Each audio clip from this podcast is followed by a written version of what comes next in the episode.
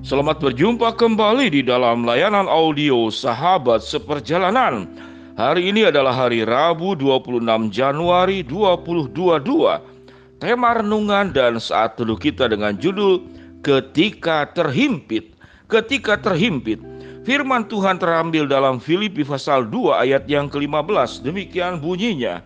Supaya kamu tidak beraib dan tiada bernoda, sebagai anak-anak Allah yang tidak bercela di tengah-tengah angkatan yang bengkok hatinya dan yang sesat ini, sehingga kamu bercahaya di antara mereka seperti bintang-bintang di dunia.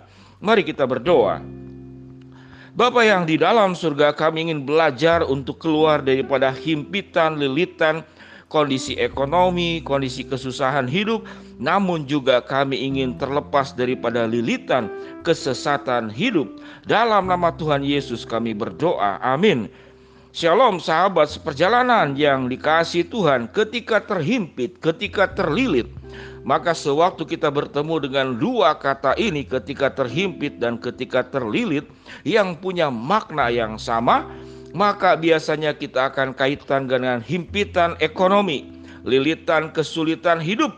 Maka itu yang kita kejar bagaimana kita terlepas dari himpitan dan juga lilitan ekonomi, kesulitan hidup dan sakit penyakit. Namun apa kaitannya dalam Filipi pasal 2 ayat yang ke-15? Supaya kamu tidak beraib, tidak bernoda, tidak bercela di tengah-tengah angkatan yang bengkok dan yang sesat ini sehingga Alkitab mencatat jangan beraib, jangan bernoda, jangan bengkok, jangan sesat. Kata-kata yang luar biasa. Yaitu aib, noda, sesat, bengkok. Itu berempat saudara sekandung, adik kakak semuanya. Mana yang kakak, mana yang adik saya tidak tahu. Mungkin bertukar-tukaran.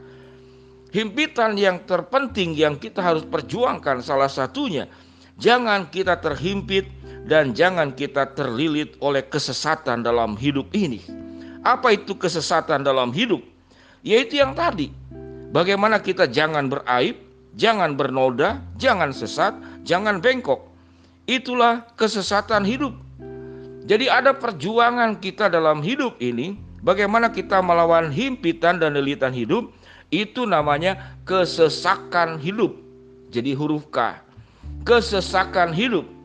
Namun ada perjuangan yang kedua yang perlu kita perjuangkan yaitu kita juga berjuang jangan sampai mengalami yang namanya kesesatan hidup. Jadi ada kesesakan hidup dan juga ada kesesatan hidup. Dua-duanya kita perlu perjuangkan bagaimana mengatasinya. Dan Allah berjanji akan menolong kita sebagaimana renungan sahabat seperjalanan yang sedemikian banyak. Allah menolong, Allah menyertai, Allah menguatkan, Allah menopang, Allah membuka jalan keluar daripada kesesakan hidup. Namun tujuan salah satu yang terpenting yang diajarkan oleh firman Allah, jangan hanya kita melawan kesesakan hidup dari himpitan dan lilitan hidup, segi ekonomi, kesehatan, dan banyak faktor, tapi juga kesesatan hidup. Kesesatan hidup bagaimana kita berjuang agar hidup dalam kebenaran kesesakan hidup, bagaimana kita berjuang hidup dalam kemudahan, kebahagiaan, kelancaran. Kita ingin kaya, kita ingin maju, kita ingin berkembang. Itu adalah kesesakan hidup. Namun kesesatan hidup justru itulah yang banyak menyebabkan kesesakan hidup. Kalau hidup kita itu beraib, kalau hidup kita itu bernoda, kalau hidup kita itu sesat, kalau hidup kita itu bengkok, itu yang saya katakan empat adik beradik, saudara sekandung. Maka kesesatan hidup akan membuat kita juga mengalami kesesakan hidup. Orang yang curang, orang yang hidupnya itu penuh dengan tipu muslihat, itu sesat, itu noda, itu aib, itu bengkok. Mencari cara-cara mudah, merugikan orang lain, melukai orang lain. Maka orang ini juga akan mengalami kesesakan hidup. Berkat Tuhan akan jauh daripada orang-orang yang seperti demikian. Ada yang bertanya, Pak Pendeta, mengapa ada orang jahat namun hidupnya makmur? Benar, mungkin dia tidak mengalami kesesakan hidup di dunia ini, namun dia akan berhadapan dengan Tuhan. Jadi, setiap kesesatan hidup akan berhadapan dengan Tuhan, dan setiap kesesakan hidup itu akan mengalami pertolongan Tuhan. Sehingga sahabat seperjalanan yang dikasih Tuhan, menjadi anak Tuhan memang bukan perkara yang mudah. Kita berjuang mengatasi kesesakan hidup dari himpitan dan lilitan kesulitan hidup. Kita juga berjuang untuk kesesatan hidup. Maka dua-duanya adalah tanggung jawab kita menunaikan tugas dan bagian kita. Tuhan akan menolong kita. Namun untuk aspek kesesatan itu sering kali sebuah pilihan yang kita ambil. Kita akan berjalan, berjalan bersama dengan Tuhan dalam kebenaran atau hidup kita akan penuh dengan aib, penuh dengan noda, hidup penuh dengan kesesatan dan bengkok yang dikatakan dalam firman Tuhan, dunia ini sudah bengkok di tengah angkatan-angkatan yang bengkok ini. Sahabat seperjalanan, apa perjuangan kita? Alkitab mengajarkan dalam kesesakan hidup, dalam himpitan, lilitan dan kesulitan hidup, Allah menolong dan Allah membuka jalan. Di dalam kesesatan, Allah pun akan menolong kalau kita mau membuka hati untuk terhindar daripada dua hal ini. Apa yang Tuhan perintahkan? Sehingga kamu bercahaya di antara mereka seperti bintang-bintang di dunia. Sahabat perjalanan yang dikasih Tuhan. Kata bintang itu kalau dikasih A jadi binatang. Bintang dikasih A jadi binatang. Jadi kalau A-nya itu huruf kecil, yaitu keakuan, sikap ego, mementingkan diri, tidak pernah menghadirkan A yang besar yaitu Allah dalam hidup kita. Kita akan tinggal pilih dalam hidup ini.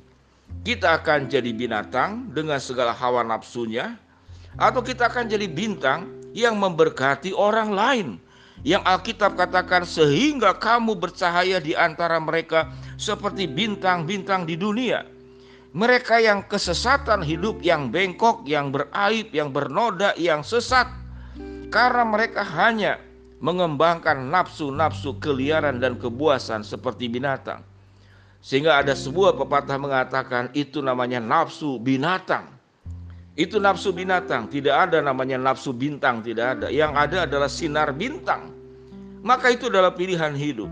Sahabat perjalanan yang dikasih Tuhan, kita ketika terhimpit oleh kesesakan hidup, Tuhan menolong, Tuhan memberkati, Tuhan akan menguatkan dan menopang kita.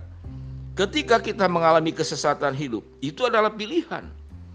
Sikap beraib, bernoda, sesat dan bengkok itu adalah pilihan kita. Namun kalau kesesakan hidup mungkin bukan pilihan kita, bisa juga diakibatkan oleh cara hidup kita yang tidak benar.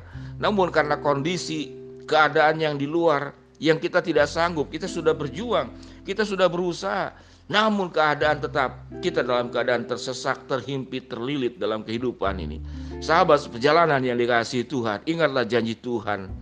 Dalam kesesakan hidup, dalam terhimpit dan kelilitan hidup yang sulit ini, Tuhan menolong, memberkati, dan akan menjadikan kita menjadi bintang-bintang yang ada di dunia dan di langit ini. Namun jangan hidup dalam kesesatan, hidup dalam kebenaran, jangan beraib, jangan bernoda, jangan sesat, jangan bengkok. Tuhan akan menolong hidup kita menjadi bintang-bintang yang memberkati, yang mencerahkan orang lain, yang memberkati dirimu, keluargamu, lingkunganmu, dan siapa pun yang ada di sekitarmu. Sahabat seperjalanan, ketika terhimpit, ingatlah Tuhan menolong kesesakan hidup kita. Dan Tuhan juga akan menolong agar kita Jangan sesat dalam hidup ini.